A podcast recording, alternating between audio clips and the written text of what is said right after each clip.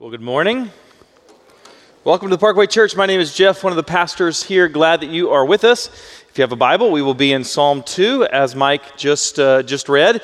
And uh, so typically here at Parkway, we just kind of preach through books of the Bible. That's not how we're doing it here in uh, Psalms. That's not necessarily to, how you have to read the book of Psalms. You can kind of jump around, and that's what we're doing because if we were to preach through the entire book of Psalms, it would take us like a decade. Psalm 119 would probably take like three years. And so uh, we're just going to take a few different Psalms over the next few months, and then uh, starting next year, we will be in 1 Corinthians. But today, we will be in Psalm 2. And as you are turning there, I want to tell you a little bit about my first job. When I was uh, 16, I wanted a car. And so my parents said if I paid for it, I could have one. And, uh, and so I needed a job. And so I decided to do something that I thought would be a great job for me that is, to be a soccer referee. And so I grew up playing soccer. I played for about 10 years. Not that I was that good, but I really enjoyed soccer. And so I thought being a referee would be uh, very similar to playing soccer. And so I thought basically I just get to play soccer, but now I have all of the power and authority. And so I love soccer and I love power and authority. And so I thought this is the perfect gig for me. And I ended up, uh, I take it, took all the classes, did all the training. I bought a, a sweet, uh, you know, uniform that they wear. I had multiple whistles, one for my finger and one for my neck, and uh, did all of the training. Got uh, accredited and started to ref. And I didn't even ref an entire season. I did about five games uh, or so. In fact, I didn't ever even get paid for doing those five games because they didn't have the internet back then. And so you had to mail in forms. Some of you kids don't even know what mail is, but we had to mail in the forms, and I was way too lazy to do that. And so I just never even got paid for doing those uh, five games. But my first game uh, of refing, I realized I don't think this is actually for me. I was doing, uh, I was refing a five year old girls' uh, soccer game, and you might think that's the easiest thing to ref. It is not. I mean, no offense at all, but five year old girls soccer isn't really soccer. Every single, by the way, five year old boys soccer is also not soccer. That's not a gender thing. Uh, but every single uh, play, there is a penalty.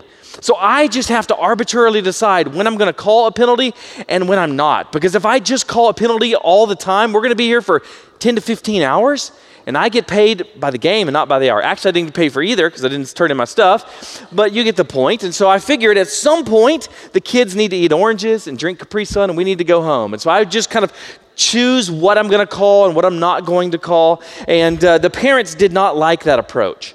Uh, no matter who I called something for, everyone always assumed their, par- their kid is getting a, uh, a, a bad shake. And so the parents are yelling at me. And one dad in particular he must have thought just he was confused and he thought this is the World Cup. And his daughter is on the, uh, the, the, the, women's national team. And so, as all the other parents were yelling, he was yelling, but he was actually screaming at me and, uh, and he was cursing at me. And, uh, and so here I am. I'm a kid myself. I'm, I'm just turned 16. I might have really just been 15 at this point, but uh, I'm a kid, and this 40 year old man is screaming at me, and he starts to threaten me like he's going to hurt me for doing this. So now I, I, am figuring, trying to figure out what do I do? And so I punched him. No, I didn't do that.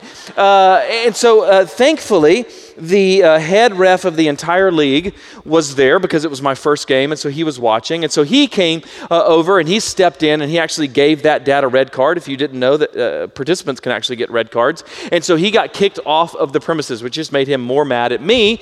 But at least that other ref was there. And that kind of reminds me of uh, the psalm that we're looking at today. It was my first day on the job.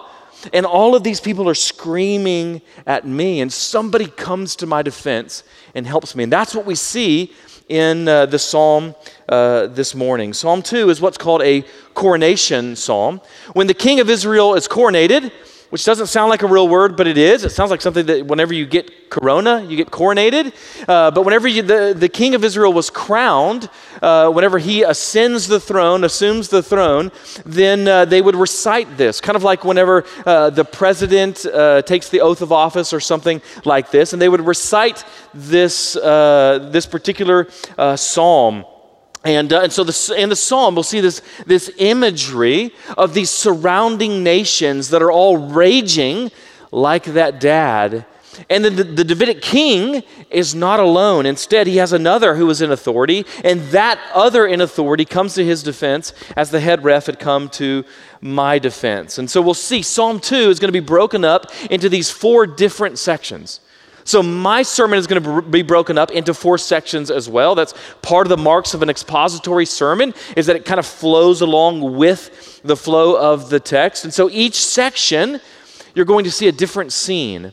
And in each different scene, there's going to be different characters, but all of these scenes kind of uh, have this theme, this organizing motif of kings and kingdoms. So in verses 1 through 3, we're going to see how the kings of the earth are plotting and raging against God. And then in verses 4 through 6, the attention is going to turn to the divine king who is enthroned in heaven.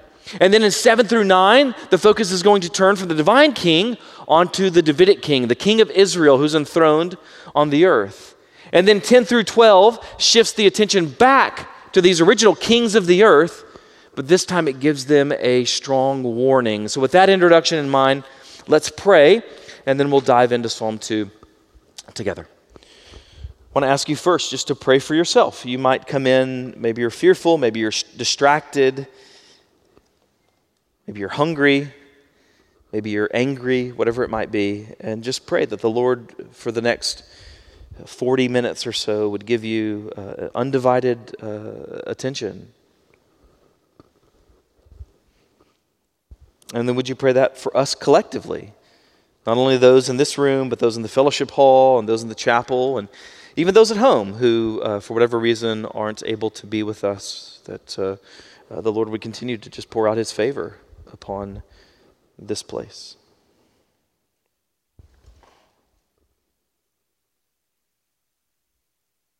And then lastly, we pray for me for faithfulness and boldness?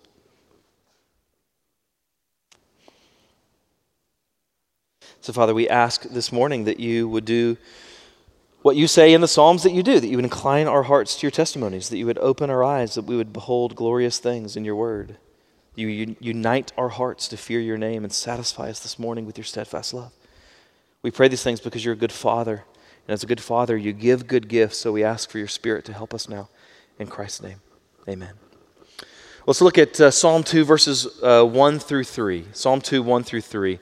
Why do the nations rage and the peoples plot in vain? The kings of the earth set themselves, and the rulers take counsel together against the Lord and against his anointed, saying, Let us burst their bonds apart and cast away their cords from us. I don't know if you've ever watched a game show where the kind of at the beginning of it they have a section called Let's Meet the Contestants. Well, that's kind of what we see here in scene one of this uh, psalm. We're going to kind of meet the contestants, and all of them, as I mentioned before, have some sort of connection with kingdom imagery. First are the kings and the rulers of the earth. Then we have the Lord. By the way, if you see the word Lord in all capitals in your Bible, that is referring explicitly to Yahweh, the, uh, the Lord God who is uh, the divine king who rules uh, over all things. And then you also have the anointed, which is another way of saying king, uh, the king of Israel. Uh, as uh, they would do, there was a custom where they would anoint the king with oils. That's what anointed means, the divine, uh, I'm sorry, the, the Davidic king of, uh, of Israel. Now, unfortunately, these three groups of kings are not all united. Instead, it's a bit of a face off. So, in one corner, you have all of the kings of the earth and all of their peoples, all of the nations. And in the other corner, you have Yahweh, the Lord God, and you have this king of Israel, the anointed one. Now, the divine king, Yahweh, happens to be God, and thus he rules over all. He's sovereign, and therefore all people should be submitted to him. But instead, what do we see the people and the nations doing? They're rebelling. What do they say here? They say, Let us burst their bonds and cast away their cords. In other words, they find God's rule to be constraining, they find it to be constricting, and so they want to be free. They think of God as like a harsh slave master, and so they want to break those bonds and they want to be free. They don't want to serve Yahweh, they want to serve themselves ultimately. They despise God.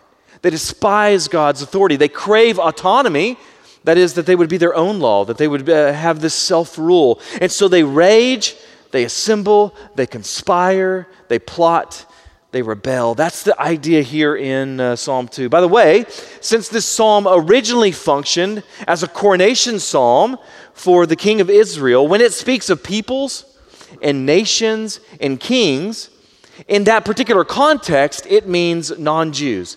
In the immediate context, those who rebel and rage are the Gentile nations.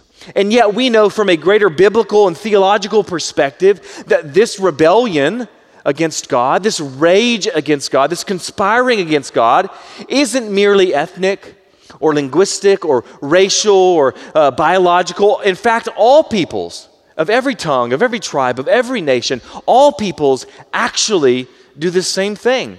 We inherently relate to God in this way. In our flesh, in our sin, we are just like these kings. We conspire, we crave autonomy. In other words, this isn't just a picture of some uh, uh, historic uh, perspective of how these ancient kings related to God. It's also, in addition to being a portrait of that, it's also a mirror that we look at ourselves and we see the way that we relate to God at least in our flesh. At one time, you and I, even if we love Jesus now, at one time, you and I plotted and raged and rebelled. We all naturally long to burst the bonds of God's rule and reign. In our flesh, in our sin, every single one of us craves this same autonomy, this same independence, this same liberty from what we perceive to be the tyrannical rule of God. But I want you to notice something here. Notice the perspective of the psalmist. He sees this commotion going on, he sees this protest, this riot, and he's actually kind of confused. How does it begin? He asks, why? Why do the nations rage? Their rage is so nonsensical. From the perspective of the psalmist, he sees this, this rebellion, this rage is irrational. So, why is that? Why is it that he asks this question? Why? Why is it that he finds this to be irrational? Well, first, because God's rule and reign is good. In fact, it's the very source of good. The nations are essentially saying in their rebellion, I want joy. But how are they going about finding joy? By forsaking the source of joy. This is the essence of what sin is. This is what you and I do every single time that we sin. Sin isn't rational, it isn't logical, it's folly. It's like uh, plunging your head below the water so that you can take a breath. Consider Jeremiah 2 12 through 13. I think we'll put it up on the screen. Jeremiah 2 12 through 13. Be appalled, O heavens, at this. Be shocked, be utterly desolate, declares the Lord, for my people have committed two evils. They have forsaken me, the fountain of living waters, and have hewed out for themselves, uh, hewed out cisterns for themselves, broken cisterns that can hold no water. That's the essence of what sin is. It's to forsake joy in the pursuit of joy. It doesn't make sense. Two weeks ago, my uh, family was able to go with a couple of other families uh, to Florida, not COVID central parts of uh, Florida, but uh, the seaside area where they filmed The Truman Show. And, uh, and so while we were there, we, we got to play in the ocean. It was kind of the first exposure of my kids to, uh, to actual ocean. And so we would play in the ocean and we would dig sandcastles and dig these big holes and bury ourselves in them and, and so forth. So we would dig these huge holes but eventually the tide would come in and fill the hole with water. But what happened after about 30 seconds? The hole's completely empty. The water just soaked down into the sand. That's the imagery of Jeremiah 2. There's this ocean of joy that's available for us, but we reject it. We try to dig a hole in the sand to capture a few drops of water. So, this rage, this rebellion uh, of the nations against God is nonsensical, first because it's misguided. But not only that, the second reason that this is irrational is that all of this commotion, all of this rage, all of this rebellion is actually useless. Notice before we even get to Yahweh's response, which we'll get to in the next section, we're already clued in by the, the, uh, the psalmist. The people's plot in, what's the next word? The people's plot in vain. And by that, I don't just mean arrogant, although it is the height of arrogance, but vain here in this context means worthless empty, useless, futile. The conspiracy is doomed from the start. On the surface, it might look like a lopsided fight. As mentioned before, in one corner, you have all of the nations of the earth, all of the peoples, all of their kings, all of their rulers. The psalmist, in fact, uses all of these plural nouns to kind of demonstrate the size, the overwhelming size, the immensity of this crowd that's protesting the reign and rule of God. In the other corner, you have two individuals. That's it Yahweh and the Davidic king. So it seems like an unfair fight. You have 100 million or something to two. And it actually is a lopsided fight. It's just not lopsided in favor of the crowd. In fact, it's so lopsided that Yahweh is going to laugh at what's going on below. Let's look at the, uh, the next section verses 4 through 6. He who sits in the heavens laughs. The Lord holds them in derision. Then he will speak to them in his wrath and terrify them in his fury, saying, As for me, I've set my king on Zion, my holy hill. I love this picture here. Uh, the nations, the peoples, the kings uh, of the earth are raging. They're screaming. And meanwhile, God is sitting down. He didn't even stand up. He doesn't assume some sort of defensive posture. He doesn't need to put up his fists or hold up a shield. He has nothing to fear whatsoever.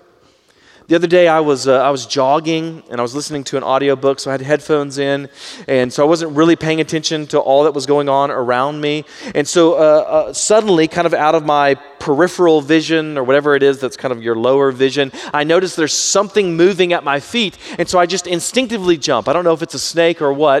And, uh, and I looked down and I noticed what looked like an Ewok, but was probably a dog. Uh, the problem was it kind of looked kind of cute. The problem was it was actually trying to bite me. It was trying to attack me, not just like you know, yipping or something like that, but it was actually trying uh, to attack me. And so I'm now forced to make this uh, decision. What do I do in this moment? Do I just let this little dog attack me? Or do I defend myself? And so I kicked it. No, I didn't. I didn't do that either. I chose option C, and I just decided I'm going to awkwardly run as fast as I possibly can in a kind of a serpentine motion. And then every time it would actually lunge at me, I would jump as high as I could on someone's like ring doorbell there's a video of this. I hope it never shows up because i must have looked like a complete idiot. And uh, and so uh, uh, anyway here's kind of the, the, the deal. I honestly had zero fear that this dog-like creature was going to hurt me and yet i ran as fast as i could. My heart is pounding. I'm sweating. I look like a complete idiot because i didn't really want to hurt that dog, but I also didn't want it to bite me, even if it couldn't really hurt me. I don't know where that dog's been, but here God is, and He's not running, He's not standing, He's not jumping, He's sitting. In other words, He isn't concerned in the least by this rebellion going on. In fact, it says He laughs.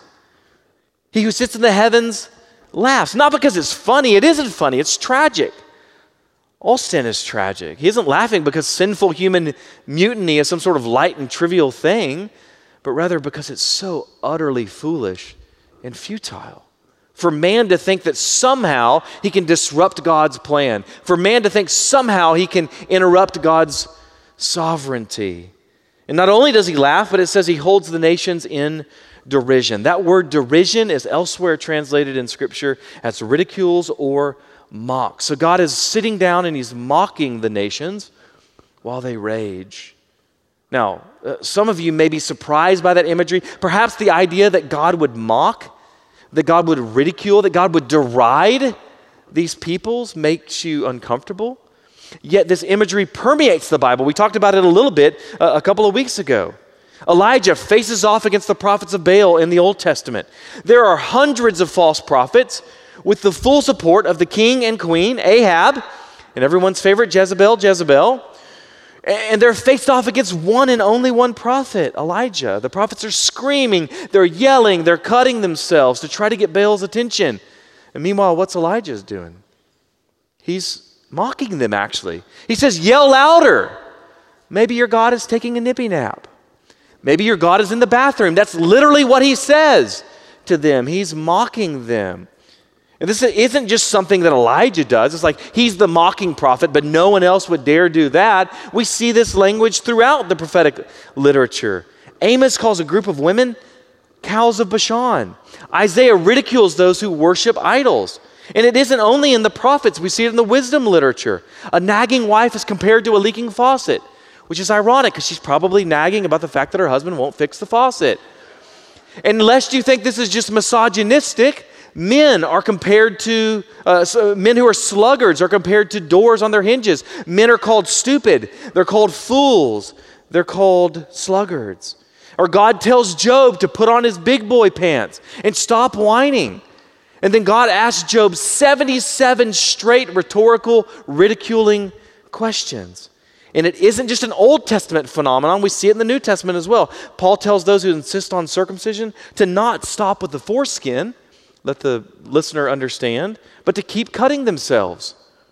Jesus calls Pharisees whitewashed tombs and sons of Satan. He even calls Peter, whom he loves, Satan. He says, Get behind me, Satan. So satire and mockery and ridicule permeate the Bible. And yet we live in a context in the 21st century that's kind of been called the cult of niceness. A context in which people think that holiness equals niceness. Any sort of sarcasm, any sort of cutting rebuke or mockery or ridicule is seen as unkind or offensive or mean and ultimately arrogant and ungodly. Am I saying that all mockery is good? Of course not. Am I saying that some is? Yes. I don't know how you cannot say that unless you just discount the Bible. To mock good is evil, but to mock evil is good. So some of you might be uncomfortable with this. You, you, you, wrongly and therefore sinfully believe that sarcasm or mockery or ridicule is, uh, are, are always inherently mean and unbecoming. If that's you, you need to consider whether or not you are actually attempting to be more holy than the Bible. And if so, you need to repent of that. You can't be more holy than the Bible, you can't be more holy than Jesus. On the other hand, some of you might be on the opposite end of the spectrum. And you think the fact that Amos and Isaiah and Jesus and Peter did this sometimes mean you can do it all the time. Right? You think you kind of have a license to ridicule whenever you want, however you want. If that's you, you probably need to consider what it means when Paul writes in 2 Timothy 2 24 through 25, and the Lord's servant must not be quarrelsome, but kind to everyone, able to teach, patiently enduring evil, correcting his opponents with gentleness. God may perhaps grant them repentance leading to a knowledge of the truth. In other words, there's a time for mockery, there's a time for ridicule, but there's also a time for gentleness.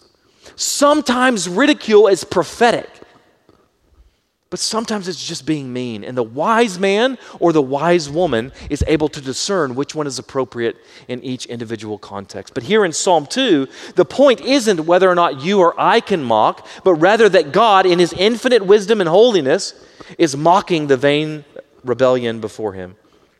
So let's put this all together. The nations are raging, but God is sitting down. He's laughing, he's mocking. It's like Simon Cowell on American Idol, right? The contestants are going, he's just mocking them as they, uh, they do. And so finally, God speaks. And what's the result? It says, He will terrify them in His fury. If you think that the rage of the crowd is intense, you haven't seen anything yet. Wait until you see the wrath of God. But the content of His response when He finally speaks is interesting. What does He say? What is God's response to this disorder? This chaos, this rage going on around him. He says, I have set my king on my mountain. In other words, the Davidic king, the king of Israel, is the divine response to the rebellion of the world. The world is in chaos. What's God's response? The Davidic king. So let's turn to the Davidic king in verses 7 through 9. I will tell of the decree. The Lord said to me, You are my son. Today I have begotten you. Ask of me, and I will make the nations your heritage and the ends of the earth your possession. You shall break them with a rod of iron and dash them in pieces like a potter's vessel.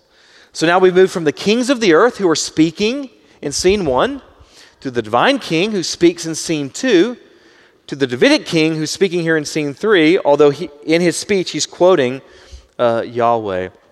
So let's break up this quotation, this speech of the Davidic king into three sections marked by these three different sentences that you'll see here in verses 7 through 9. First, the sentence that begins, You are my son, today I've begotten you. Second, ask of me, and I will make the nations your heritage, and so forth. And then third, you shall break them with a rod of iron, and so forth. So, what's the, the deal with this first reference to sonship? It says, You are my son, today I have begotten you. In order to understand that, we need to understand the way that sonship language uh, is used in the Bible, in particular as it relates to being a son of God. When we use the phrase son of God, we can mean various things by that. In fact, biblical authors mean different things in different contexts by use uh, of the, the phrase son of God. I'll give you four different examples, although there are actually uh, more than that. The first example, in the Old Testament, the nation of Israel is called the son of God. Look at Hosea 11:1. 1. When Israel was a child, I loved him, and out of Egypt I called my son. So Israel is called a son of God. A second usage in the New Testament, believers are called sons of God. Romans 8:14, for all who are led by the Spirit of God are sons of God. That's the second usage. So Israel, believers, Third usage, the second person of the Trinity is called the Son of God. This is what we most often uh, mean by it. If someone just walks up to you and says, Who is the Son of God? then you would typically respond in this fashion, referring to the second person of the, uh, of the Trinity. Within the Trinity, we have Father, Son, and Spirit, three persons eternally united in the Godhead. So you see kind of hints of that in 1 John 5:20. And we know that the Son of God has come and has given us understanding so that we may know him who is true, and we are in him who is true, in his Son, Jesus Christ. He is the true God and eternal life. And so that's the third use. But the fourth use is perhaps the most foreign to most Christians, and yet, ironically, it's actually the most common usage in Scripture. That the phrase Son of God is uh, most commonly used in reference to the King of Israel. Remember that Psalm 2 is a coronation psalm that's used when any king who is a son of David ascends to the throne of Israel. So, to understand this usage, we need to understand what's called the Davidic covenant. Now, we talked about covenants before. A few years back, we actually did theological equipping. We did, I think, five weeks on covenants where we talked about the, uh, the Adamic covenant. That's the covenant that's made with uh, Adam, the Mosaic covenant, the Abrahamic covenant, the Davidic covenant, the New covenant. Uh, we did all of these a few years back. So let's talk a little bit about what's called the Davidic covenant, the covenant that's made with uh, David. So in the book of 2 Samuel, after the whole Goliath affair, but before the whole Bathsheba affair, no pun uh, intended, King David wants to build God a, uh, a house. But God says, No, you're not going to build me a house. Instead, I'm going to build you a house. It doesn't mean like a sweet castle or a mansion or something like that, but rather he means a metaphorical house. In other words, I'm going to raise up your sons. I'm going to raise up your sons, David, and I'm going to count them as if they are my sons. Look at 2 Samuel 7 12 through 16.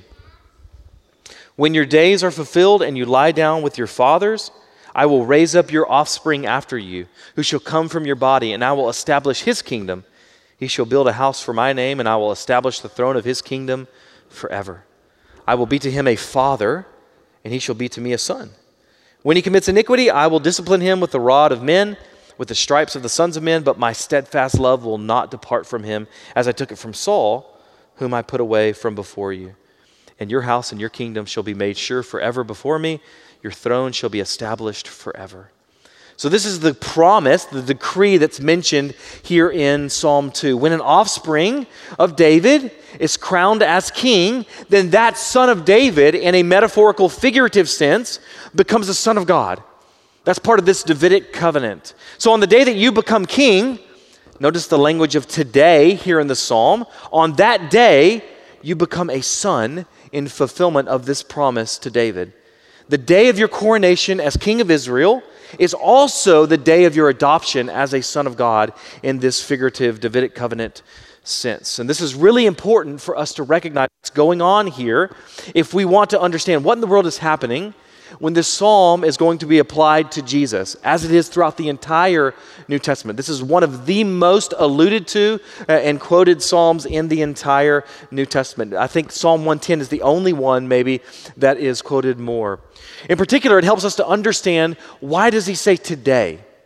Today I have begotten you. And that might be confusing to you if you jump immediately to thinking about Jesus and you ask the question Does this mean that Jesus wasn't the Son of God? And then he became the Son of God in a certain day? There's an ancient heresy that's called adoptionism that said just that. Said that Jesus was just a man. Uh, but at his birth or at his baptism or at his transfiguration or at his death or something like that, he's adopted by God.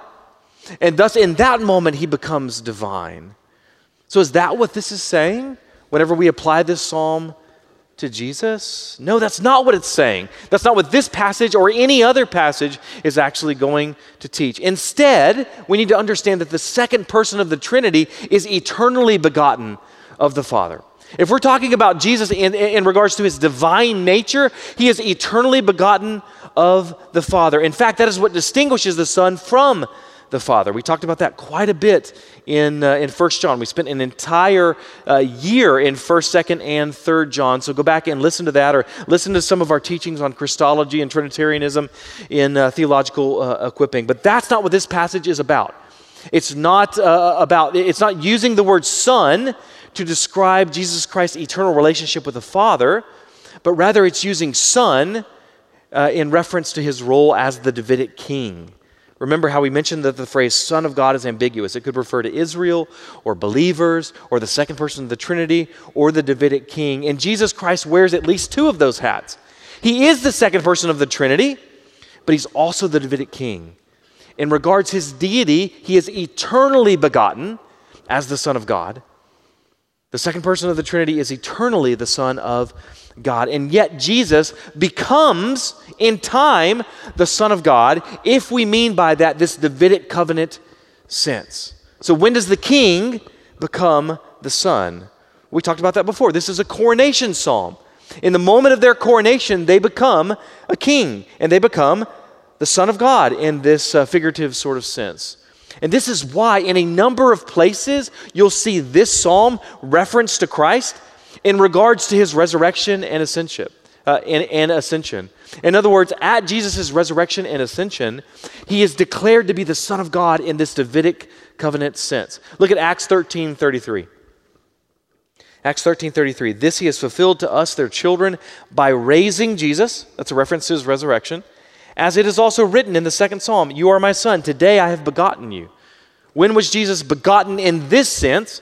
Not in the second person of the Trinity sense, but in this Davidic king sense at his resurrection. Or Romans 1 4, and was declared to be the Son of God in power according to the Spirit of holiness. Look at this next phrase by his resurrection from the dead, Jesus Christ our Lord.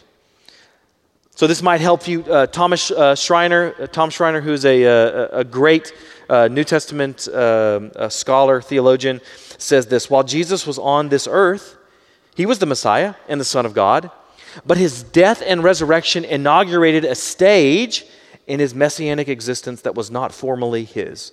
Now he reigns in heaven as Lord and Christ. So let me summarize again so you don't misunderstand.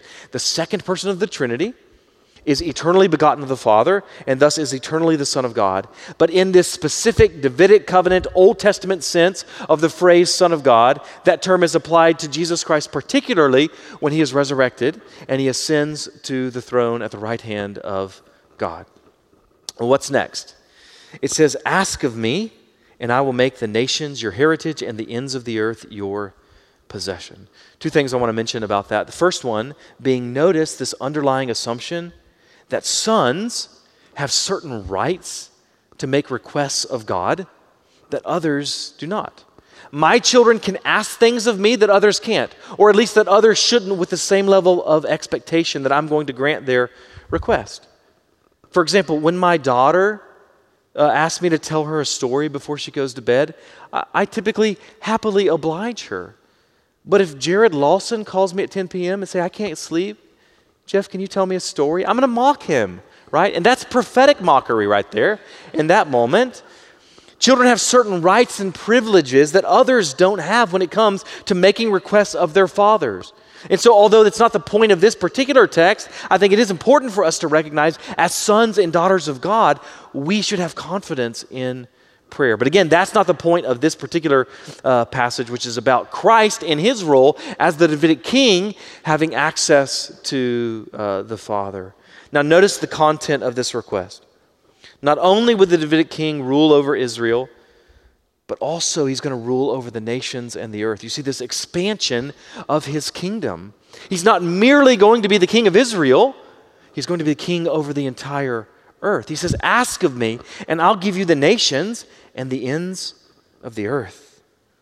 This is particularly relevant because remember how we began the sermon. What are the nations currently doing? They're raging, they're rebelling, they're conspiring. The very nations who are raging will one day be brought into submission, but not without a fight. Notice the language there. You shall break them with a rod of iron and dash them in pieces like a potter's vessel, which is this prophetic imagery of authority and, uh, and power and sovereignty. So the Davidic king is, is carrying this rod of iron, and the nations are portrayed as a, a, a little fragile piece of pottery. Basically, the nations are like a big pinata, and the Davidic king has this Louisville, uh, Louisville slugger, and he swings it and he breaks it open. There's this eschatological candy of peace, of shalom for everyone. Let's look at the next, uh, the last section there, verses 10 through 12. Now, therefore, O kings, be wise, be warned, O rulers of the earth. Serve the Lord with fear and rejoice with trembling. Kiss the Son, lest he be angry and you perish in the way, for his wrath is quickly kindled. Blessed are all who take refuge in him. Now, up to this point, there's been no command in the psalm. It's all about what the peoples are doing and what God has done and what He's going to do in response. But now we get to the actual warning, we get to the imperative. In light of this, the kings, and by implication, all peoples, should be wise and should be warned. So we see this series of contrasts in this section between what the nations and the peoples have been doing and what they should be doing. In the first section, we saw that they're being foolish. They're doing something that's futile. Here it says, you should be wise. Instead of being foolish, be wise. In the first section, we see that they're trying to cast off the bonds of the Lord. Here we see that they should serve with fear. In the first section, they're trembling in rage, and here they should rejoice with trembling. And then rather than using their mouths to scream their complaints, they should kiss the king as a sign of submission. So there's these contrasts, and there's also these consequences and benefits that accompany this admonition. Here's the consequence if you don't heed this warning God gets angry and you perish. God is kind of like the Hulk. You wouldn't like him if he's angry. His, angry is, his anger is good, it's righteous, it's holy, and yet it is terrifying. And for those who do not heed this warning, wrath is the consequence. Make no mistake, God will not be mocked. That's the consequence. But there's also a benefit. There's a blessing that's held out. There's hope. As there are consequences of disobedience, so there is there are certain benefits of obedience. It says, Blessed are all those who take refuge in him. The blessing of shelter, of hope, of life, and joy. And that's Psalm 2 in its original context. So, what do we do with it today? Well, as we saw earlier, God's response to this worldwide rebellion is to establish the Davidic dynasty. That's, that might seem like a strange response to this uh, conspiracy, this rage, this rebellion that's going on, and yet it's the hope. The only problem, at least from our perspective, it's a problem, is, is that the Davidic dynasty itself is defiled. Rather than being a, the solution, they're part of the problem. David, with whom the covenant is established, is an adulterer and a murderer. The very next generation, Solomon is an idolater and womanizer, and on and on we could go. We've used this image before. The, the world is lost at sea, in a sea of sin, and so God sends Israel as the coast guard to go and rescue them. And the Davidic king is the captain of the ship. The only problem is that the captain's drunk and the ship itself is lost at sea. In other words, Israel and the kings of Israel are themselves part of the problem. So we need another. We need a new and better son of David. We need Jesus, the Christ. By the way, the English word Christ is from the Greek Christos, which is just like the word Messiah, translated as the anointed one. Though all of the Davidic kings are anointed sons in some sense, Jesus is the ultimate son of David. He's the ultimate son of God. He's the ultimate king who has inaugurated the true kingdom. And the kingdom is the overarching, the, the organizing motif of all of Scripture. The story of the Old Testament and the story of the New Testament is the story of the kingdom. In fact, the story of the gospel is the story of the kingdom. As the gospel according to Mark says, Mark 1:15, the time is fulfilled and the kingdom of God is at hand. Repent and believe in the gospel. Notice the parallelism there in Mark. The kingdom of God is the gospel. I want that to be a word association in your mind. When someone says the word gospel, you should think kingdom. When someone says kingdom, you should think gospel. Gospel, kingdom, kingdom, gospel. Those should be associated in your mind. So I want to wrap up this morning, at least begin to wrap up, by reminding us of what the kingdom is and where we find ourselves in that story. In order to do that, we need to rewind from the New Testament all the way back uh, before Psalms, all the way back to the beginning of the Bible. The beginning of the world is the beginning of the kingdom. And so in Genesis, God creates the world. And in that world, he plants a garden. Now, those familiar with ancient Near Eastern culture and literature, you would already be clued into the fact that this is hinting of kingdom imagery. How so? Because kings in the ancient world would plant gardens. You ever heard of the hanging gardens of Babylon?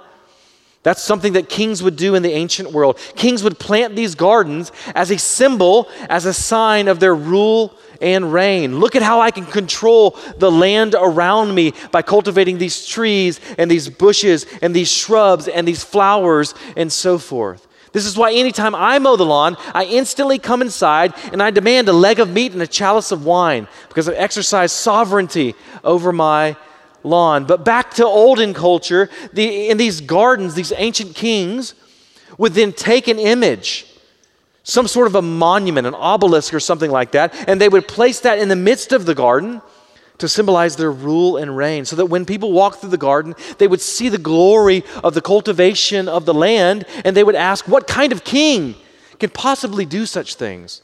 You ever been in a garden where they had like topiaries? Where like looks like a dinosaur, the, you know, and you think that's crazy. That's incredible. I can't believe somebody was able to uh, do that. I can't even make my shrubs flat. And they're able to, uh, to do that. So that's kind of the idea. What kind of king is able to do that? And then you'd look over and you'd see this monument, and it would have a picture of Nebuchadnezzar. And you think, oh, Nebuchadnezzar is the king here. Nebuchadnezzar is the one who is glorious enough to be able to do that. So God in Genesis plants a garden and in that garden, he places an image. Now, not a monument, not an obelisk, not an idol, but mankind who's made in the image of God, so that when someone sees a fellow man or woman made in the image of God, they would be reminded that Yahweh rules here. If you were to look around the room right now, that is demonstration of the reality that Yahweh reigns. Every time you see another person, that's a reminder of Yahweh's rule and reign, of his sovereignty. Everyone you see is made in the image of God, but then something tragic happens there in the garden. An enemy enters the kingdom and tempts the man and woman to rebel against the true king. And thus sin enters into the kingdom.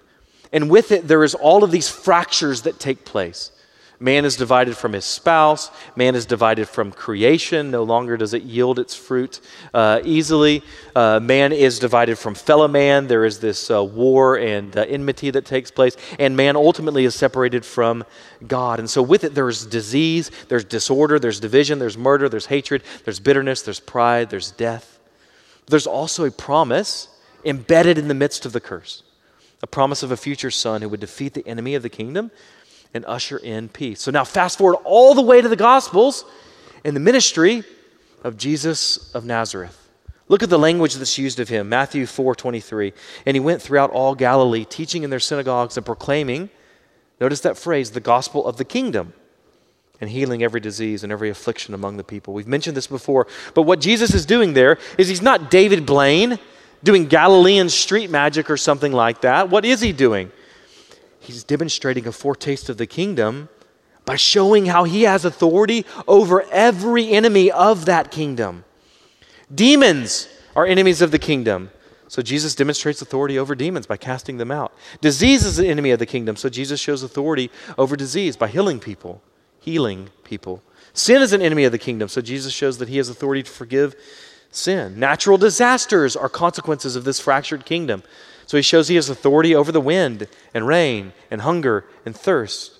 And death is an enemy of the kingdom. And so Jesus even conquers death itself. In other words, every last enemy is being submitted to the authority of the final and true Davidic king, the Son of God. And one day, this kingdom, which has already been inaugurated in the work of Christ, will be consummated as King Jesus will return. And the promise of Psalm 2, and indeed the entire Bible, will be fully fulfilled. And so, as the psalm held out these two images blessing for those who submit to the Messianic King, and condemnation for those who don't. So, at the return of Christ, we see similar imagery, and I want to end with this. First, the image of those who don't submit, those who continue to rage and rebel. Look at Revelation 19 11 through 16. Then I saw heaven opened, and behold, a white horse. The one sitting on it is called faithful and true. And in righteousness he judges and makes war. His eyes are like a flame of fire, and on his head are many diadems. And he has a name written that no one knows but himself. He is clothed in a robe dipped in blood, and the name by which he is called is the Word of God. And the armies of heaven, arrayed in fine linen, white and pure, were following him on white horses. From his mouth comes a sharp sword with which to strike down the nations, and he will rule them with a rod of iron. That should be familiar language. He will tread the winepress of the fury of the wrath of God the Almighty. On his robe and on his thigh, he has a name written King of Kings and Lord of Lords. As Psalm 2 says, Kiss the Son, submit to the Son, lest he be angry and you perish in the way. And then there's not only this consequence, but also a promise a promise for those who do repent, for those who do believe, for those who do submit to King Jesus. If you just turn a couple of pa- uh, chapters after Revelation 19, you will read about a new heavens and a new earth with no tears, no crying, no pain, nor death. And look at verses 22 through 26. And I saw no temple in the city, for its temple is the Lord God, the Almighty, and the Lamb. And the city has no need of sun or moon to shine on it, for the glory of God gives it light. And its lamp is the Lamb. By its light will the nations walk, and the kings of the earth will bring their glory into it, and its gates will never be shut by day, and there will be no night there. They will bring into it the glory and the honor of the nations. In other words, there is coming a day when the promise of Psalm 2 will be fulfilled, and no longer will the nations and the kings rage and rebel, but the ends of the earth will be given to King Jesus, the true and better Son of God. And all that's sad will be untrue. Maranatha, come, Lord Jesus. Let's pray.